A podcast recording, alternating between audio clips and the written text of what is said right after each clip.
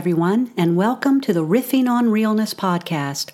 I'm Carla Royal, a mindset and performance coach working with high achieving entrepreneurs, and with me is Jennifer Flynn, an intuitive business strategist. If you are wrestling with how to be real in the midst of rampant superficiality and it's causing you to overthink, be too guarded, and not live your potential, then you're in the right place.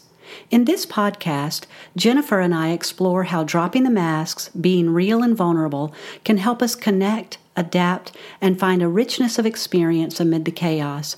We're glad you're here, and we invite you to tune in, slow down, and listen for your own wisdom. Hello, Jen. Hi, Carla. Good to be back with you. Glad to be back. I'm very excited about our topic today. I am too. We we had a we just had a discussion last week on uh, an episode last week on uh, on uh, difficult conversations, and it, we just sort of raced right through that and realized at the end that we needed more conversation around that, and we thought we would start today with a discussion in uh, um, coming off of that difficult conversation with uh, the difference between expectations and agreements. And I first heard this from a, a super coach called Steve Chandler.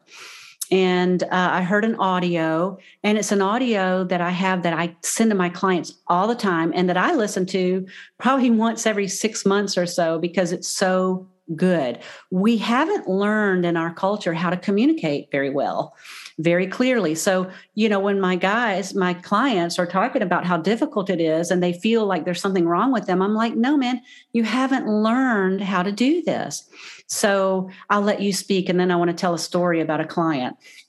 Well, I would love for you to go a little deeper into um, a little bit of a conversation we had um, at the end of the last session, but I'd like you to recap the difference between agreements and expectations um, and and go just you know go a little more deeply into that if you can sure. recall what you had said about that i think sure. giving the listeners context for these things that we're going to talk about and then having that context going into your story would be really powerful Yes, expectations are what we all live with all the time.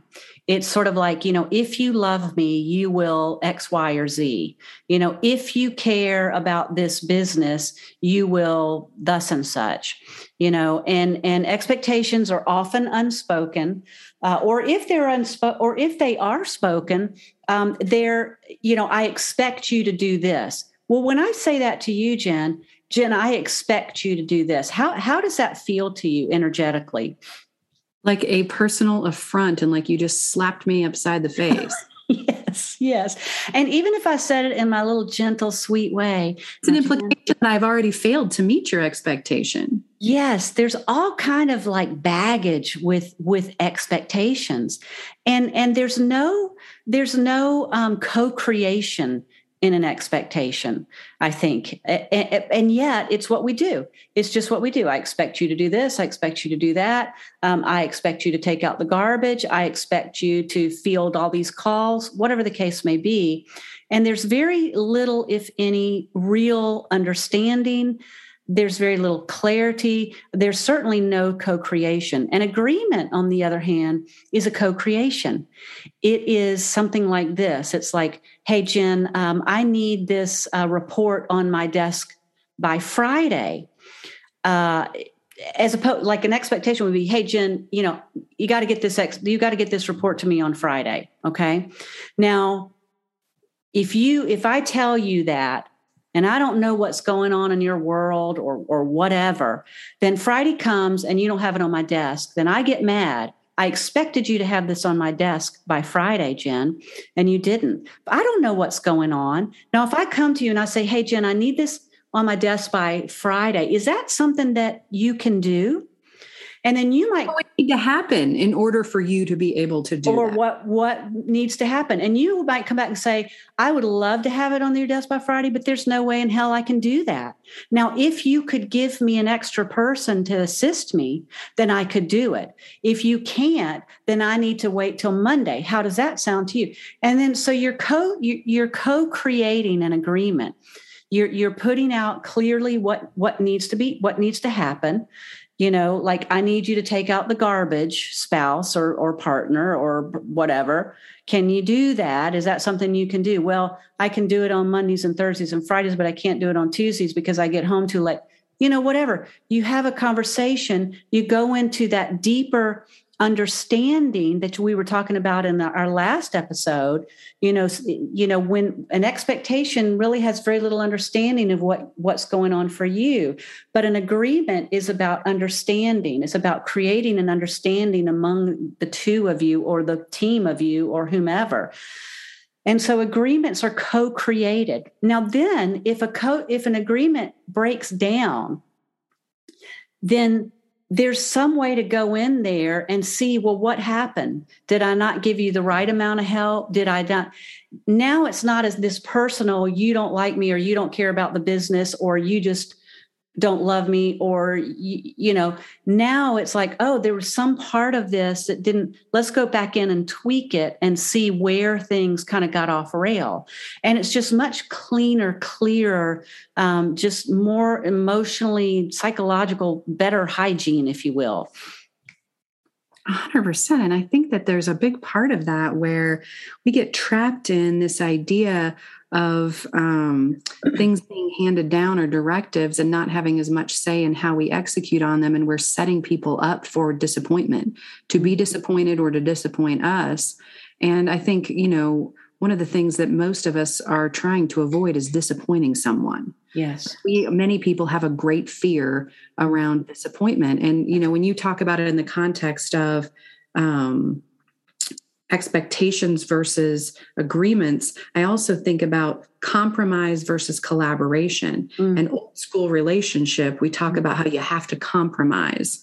Yeah. And um, and relationship isn't just romantic relationship. You're in relationship with your team, you're in relationship with your spouse, your family, your friends, your coworkers. We're all in relationship as human beings and social creatures. Mm-hmm. But this idea of compromise is the giving up of power that if you have to you know give up something for the greater good you're still giving something up and it's not a sustainable long term modality for having conversations or experiences with people. Whereas collaboration opens it up for everybody to have discussions about what's possible what's um, probable what feels good and if people are giving up something they're not giving it up they're trading and compromise doesn't have as much of a trading feel to it in my mm-hmm, experience mm-hmm. um, i don't want to take away from the story that you're going to share with us but i think when we think about these things um, having really good foundational context for terms i think words matter i yeah, think yeah. the words we choose have energy um, and they then translate to a more meaningful or a more disappointing experience with people. And when we come to the expectation piece, somebody, a coach had taught me when I was in a relationship development program with my former spouse that our job is to raise our expectations for ourselves and lower them for everyone else. Mm. And it sounds good on paper and at, at, first glance, but I got to the point where I just got really pissed off about that because mm-hmm. all I was doing, it felt like, was just giving over all of my power to compromise and to unspoken expectations where somehow I was supposed to always hold myself to a bigger standard than somebody else and that that was going to be okay long term. And I kind of wanted to be like, you know, give the big bird to that. Yeah. And at the but when we talk about collaboration, when we talk about agreements, um, it isn't about somebody holding themselves to a higher standard than someone else. It's about us both working together and carrying equal weight to get something done. Mm-hmm. Well, you make a good point too that that uh, that expectations with ourselves don't work out very well either. But when we can make agreements with ourselves, then we can really sit down and figure out what needs to happen and why and how. And then when there's a breakdown, we can go back and say, well, what, where did this break down? As opposed to an expectation is this general, you know, it's just, it's just, it just it leads to disappointment. It's a burden, and I, it leads to resentment. I that think will, yes, so much more. You're so yeah. right. So much yeah. more than disappointment. Yeah. and compromise just sounds it just has a feeling of resentment. I don't want to give up. I don't want to compromise. That doesn't. I don't want to give up what I want no. in order for you to give. And where else in the world would both parties give up what they want for something that they both don't want? Mm-hmm. Mm-hmm. Right. So collaboration, a co-creation is in order. So I have this client who uh, came to me. He said, "I'm just exhausted. I just I'm doing this, that, and the other thing is too much." I said, "Well, do less." I'm a brilliant coach that way, Jen. Do less. it's so simple. Just do less. Yeah. And he goes, Well, I, I can't. I said, Why not? And he said, Because of the expectations my company has for me. I said, Okay, great. Let's look at that. You know, how do first of all, how do you know it's an expectation? He said, Well, I, I just feel like I just sort of feel like they want me to do this. So right there, I'm you spoken. see, you know, there there's not a clarity there. There's not a clear, definite you know, he doesn't even know if it's a definite expectation. He just suspects that it is. Now, what I know about his company is that they care. They really, really care. I said, you know what? What would it be like for you to go and talk to these guys just really, really clearly and express to them this part? Because I'm hearing it's just this one little thing that's the issue. It's not your whole work. You do a great job. I know they love it it's this particular thing that's burdening you in a way that uh, it, that it's that's causing you resentment and that you don't want to do what if you went and just told them how you're feeling what it was what your experience was and if the the you you and they could come to an understanding and a, an agreement to do this a little bit differently? He said oh no i can't do that. I said well i said why can't you do that? He said because they'll be disappointed in me. They'll feel like I'm not working hard enough. They'll feel like I don't care. I said, Well, uh, I, I think that that's made up, is what I believe. I said, But even if it's not made up, wouldn't it be nice to know the truth here and what really is, uh, what it is they really do want? Uh, and he, I said, Do you think you can go have this conversation? I said, I know they care. I know they want your best. Would you be willing to have this conversation? He said, Yes, I'll do it. Well, he we hung up. About three hours later, he texted me. He said, I told them what was going on and how hard this was. And they said, stop doing it. And I'm free from it now. You know, so it, it's just like we have we get caught up, even if even if the other person doesn't expect it. We think they expect it. We decide they expect it even when they haven't expected it. But even if they have expected it, if we can go have a real and honest and straightforward and clear conversation, uh, then then something else might be able to be co-created. And I've seen this happen many many times, personally, professionally, and with my clients when they. But but the resistance, Jen, is what we talked about in our last episode. Is just that fear, you know, of how is it going to be perceived? How is it going to be received? What if it doesn't you know and the worst case was jen he came back and said they said no you got to keep doing it. That could have happened. That but they could he have, may have been more resourced at that point on how he could do it. Yes yes. So it opens up a lot of possibility when you go and you have uh, conversations based around agreements co-creation rather than these expectations isn't it interesting how when we don't know how people feel, we assume? Oh, yeah. We always assume the worst because we're yeah. driven by the fear of disappointment. And we also assume that we are, instead of the interesting thing, and I, I realize I'm going to make a broad stroke generalization here, but um, one of the reasons why I think people need, especially in the workplace, so much positive reinforcement and affirmation is because, as a nature, you know, and maybe we could chalk this up to toxic culture, but as you know, human nature, we tend to assume we're doing a bad job unless we're being told we're doing a good job. Mm-hmm. Instead of what would it look like if we just assumed we're doing great? And that um, the only reason we would have any other assumption is if we're getting talked to mm-hmm. and i have employers I mean, you know a lot of my clients are employers and they are always operating from the place of if they're not doing a good job, I would be telling them. I don't know why they need so much praise and affirmation mm-hmm. because if they weren't doing it right, I'd be telling them. But the mm-hmm. reality is, we all operate from a place of expectations. And when we don't see or hear, we make up a story. And more often than not, when we don't know how somebody feels, we're assuming that it's not good. Mm-hmm, mm-hmm. That is so, so true.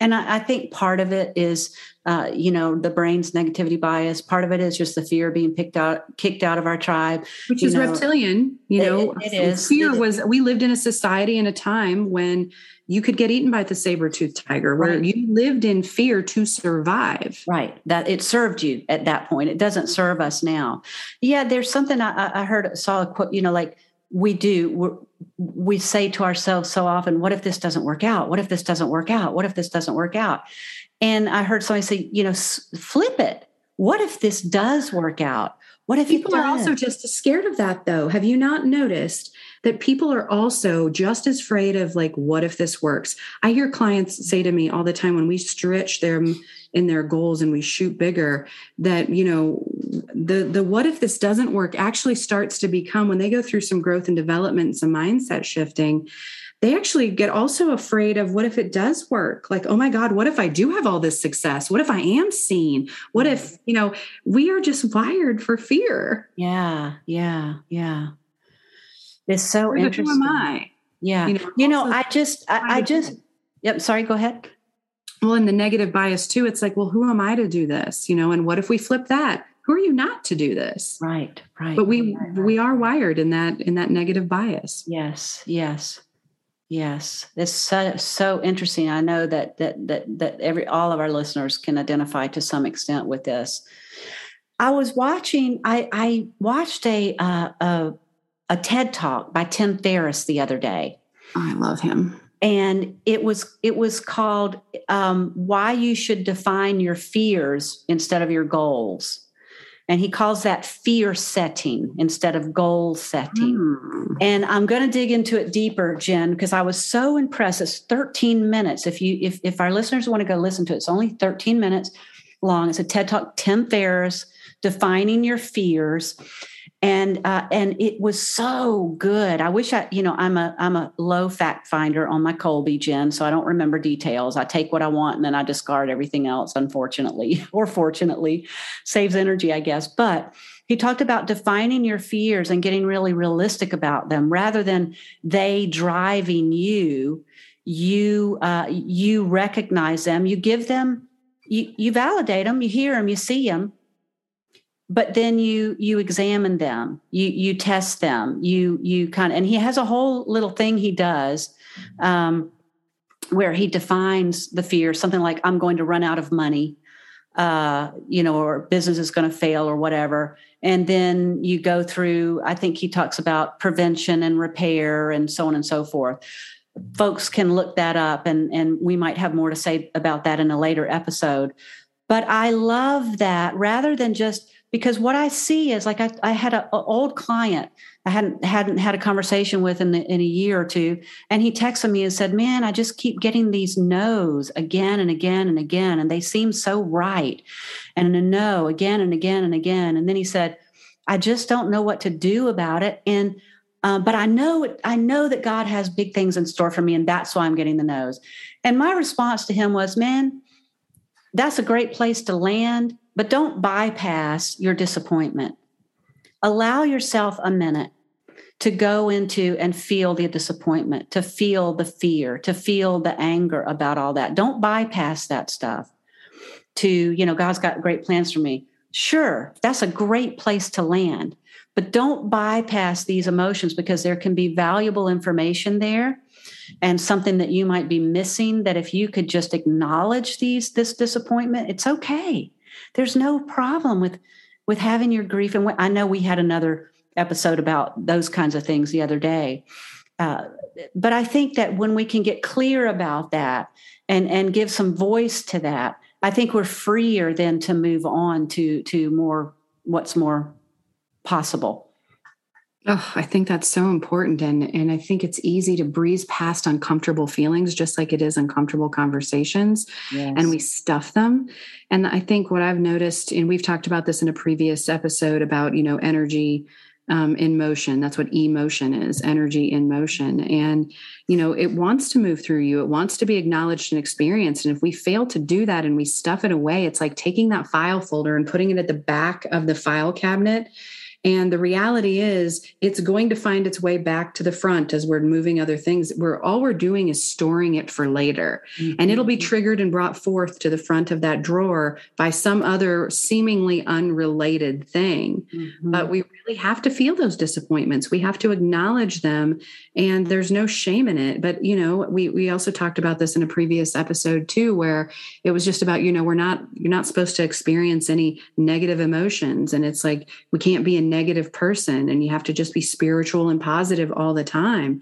But the reality is, how do you even experience positivity in its fullest greatness if you don't first understand or experience the negativity? You have no experience by contrast. Mm-hmm, mm-hmm. You don't have those if you don't acknowledge them. Yeah, and and it and it also makes me think, Jen, that it's also important to you know when we're in difficult conversations, there's absolutely nothing wrong with sharing our disappointments within the you know like i'm really disappointed that this happened or i'm really disappointed that y'all blah blah blah. You know i'm really angry about this or i'm, I'm very sad about this.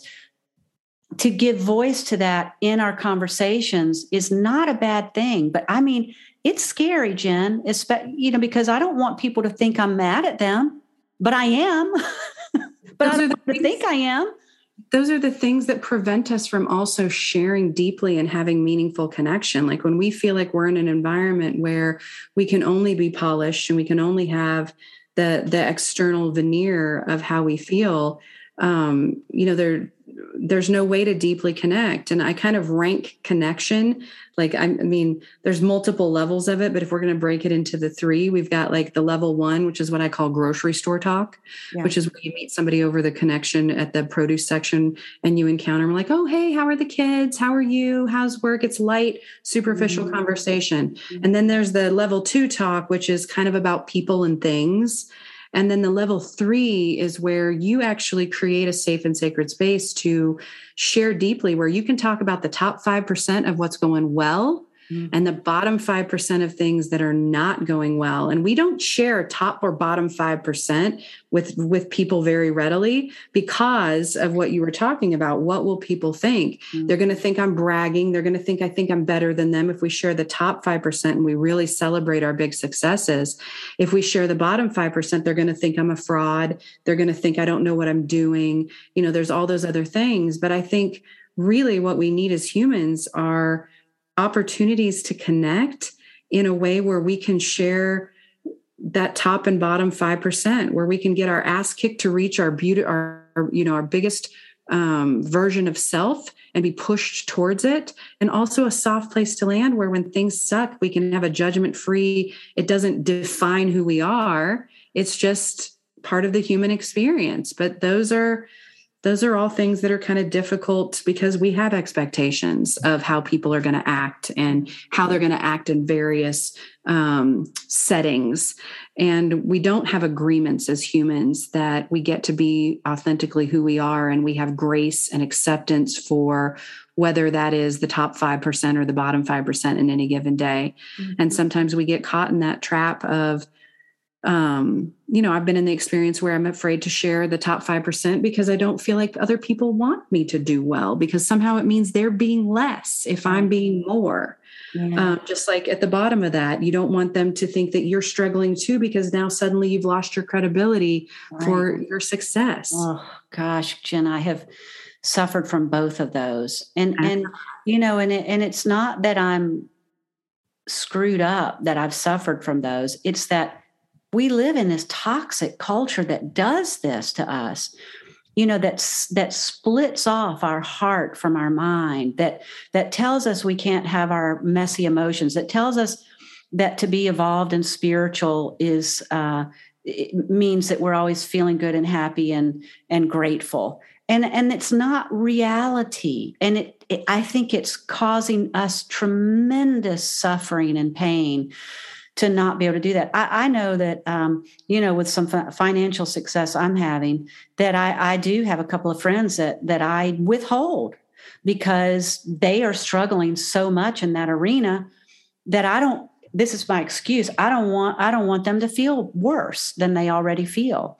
And and but i'm i'm minimum i'm i'm i am um, hurting our connection by not sharing the good times and the bad times. So you're right it can be both the top 5% and the, the bottom 5% and i think you know when i was doing my art jen and i was uh, had my fine art photography gallery like somehow artists get to be screwed up. And there was something that felt so freeing to me. You know, just I could just be kind of messy and screwed up when I was, but then when I got back into my coaching again, because I took some time off to do that, and then I came back to my coaching, I'm like, okay, now I've got to, I have to have it all together. And it's a lie, it's an illusion, and it keeps us from having these honest conversations. Uh, and moving away from the expectations and moving into agreements and collaboration. Um, it's an it's a lie that I don't get to be a messy human being as a coach well, we compromise our truth mm-hmm. and um, for the um, good opinions of others. Yeah, yeah, yeah. There's a lot of fear, and uh, you know, it's it's uh, the other thing. You know, I want to say we do have about five minutes left. Jen is that it is a skill we can develop, and it's a skill. It's a skill we mu- we need to develop it's not this automatic thing that we know how to do. It's not, we're not going to, you know, we're not going to have this conversation and then y'all are going to go out there, listeners, and say, oh, okay, I just have to go have agreements now and I just have to be. No, it's going to be messy. You're going to get it wrong. You're going to be terribly uncomfortable. You're going to feel some fear. You're probably going to feel some anger because I feel anger a lot uh, when I'm really when I'm afraid because it's easier. It feels easier to, to feel angry than than afraid, uh, and and you just have to go do it and you have to practice it. And I promise, as you practice it, you will get better at it. Oh, I, I agree wholeheartedly, and I think that in order to cultivate that skill, we need safe space. We need a trusted circle of people around us that allow us to have safe training ground to practice that skill to cultivate that skill. Um, we need leadership experiences. And and bottom line we need experience. The only way you get that skill is through experience. You're not going to just read about it and then magically acquire it. You're going to um, need to have have an experience where you get to create that skill mm-hmm. and experience only comes it's not all in a positive a positive way experience comes from having poor outcomes yes. it doesn't come from positive outcomes experience comes from poor outcomes mm-hmm. and learning what we can do differently and to your point fear is a big driver of our our ability to engage in those experiences um, in the first place but also you know part of the story we tell when they don't go well and i'm like you anger for me is always more accessible than fear. And if we look at the Abraham Hicks 22 emotions, which you know our listeners can Google the Abraham Hicks scale of emotions. If you look at those emotions 1 through 22, fear is actually below anger. So we would much rather be higher up the scale, feeling a feeling, than lower down the scale, which is kind of a natural thing. It's actually a positive thing to be one more rung up the ladder. And I look at that often where anger is concerned, and I think, well, anger is above the hopeless and despair. Mm-hmm. Anger is above so many emotions. In fact, if we can get to anger, we're actually working our way up the scale. Mm-hmm um, in a pretty positive place. I'm not suggesting that we all go around and be angry, but my suggestion is that we don't judge it, mm-hmm. that we acknowledge that it's a feeling and that it's a better feeling than others, mm-hmm. and that we're always striving for what is just one rung above where I am right now. I don't have to get from happiness to joy, but can I get from happiness or can I get from anger to or I don't have to get from anger to joy, mm-hmm. but can I get from anger to what's the next thing up the ladder and just one rung at a time climb the ladder? And sometimes for me, I have to go down a rung and fully feel that before uh, it makes sense for me to go up to the next rung. But you said a couple things I just want to uh, um, uh, um, pinpoint, which is that you know I, I always say that that mistakes and failure are the path to success. You know, they are that path. Success and failure are the path to mastery. That is the path. And the other thing you said I want to highlight is just about creating safety. You know, my guys during the pandemic who own this company together, um, and they live in different places, some of them, uh, they were not feeling the connection. And so every time they were talking about business and it was, it was just hard, hard work. And so I recommended, I said, you know what, on Friday afternoons, get on a Zoom call and have a cocktail hour. Just, just don't talk about business. Just connect and deepen that connection and talk about what's going on in your life personally. And they started doing that and they love it.